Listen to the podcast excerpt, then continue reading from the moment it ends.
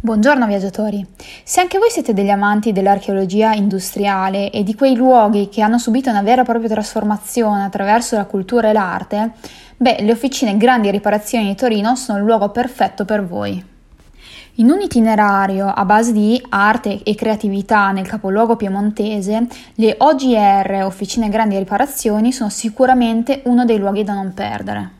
La loro storia affonda le radici nel passato. Le OGR infatti nascono a fine 800 come officine dei treni e fino agli anni 90 hanno fatto parte del tessuto industriale di Torino.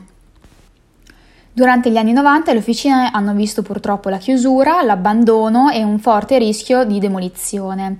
Rischio scongiurato poi nel 2013 quando la Fondazione CRT ha acquistato parte degli edifici e ha avviato un processo di riqualificazione. Si è trattato di un progetto davvero colossale, che ha richiesto mille giorni di cantiere e oltre 100 milioni di euro di investimenti per restituire questo cuore pulsante dell'industria torinese alla città. Oggi quindi le officine grandi riparazioni sono un centro riqualificato di grandissima qualità e insieme al Parco d'Ora rappresentano degli splendidi esempi di archeologia industriale a livello italiano. Le OGR oggi ospitano concerti, performance artistiche, corsi, incontri, mostre temporanee e tante altre attività. È molto importante sapere che sono tre le aree delle OGR. La prima è OGR CALT, che sono circa 9.000 m2, concepiti per essere uno spazio polifunzionale in grado di ospitare mostre, spettacoli, concerti, performance, dalla musica classica alla musica elettronica e tanto altro.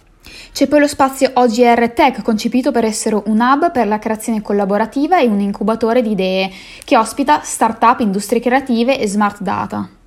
Infine c'è lo spazio Taste, che fa dialogare la tradizionale cucina piemontese con le più moderne tecniche di cucina contemporanea. Per scoprire gli orari e i giorni di apertura delle officine grandi riparazioni ti consigliamo di visitare il loro sito web, ma in generale ti consigliamo anche di programmare la tua visita durante un giorno infrasettimanale, dal lunedì al venerdì.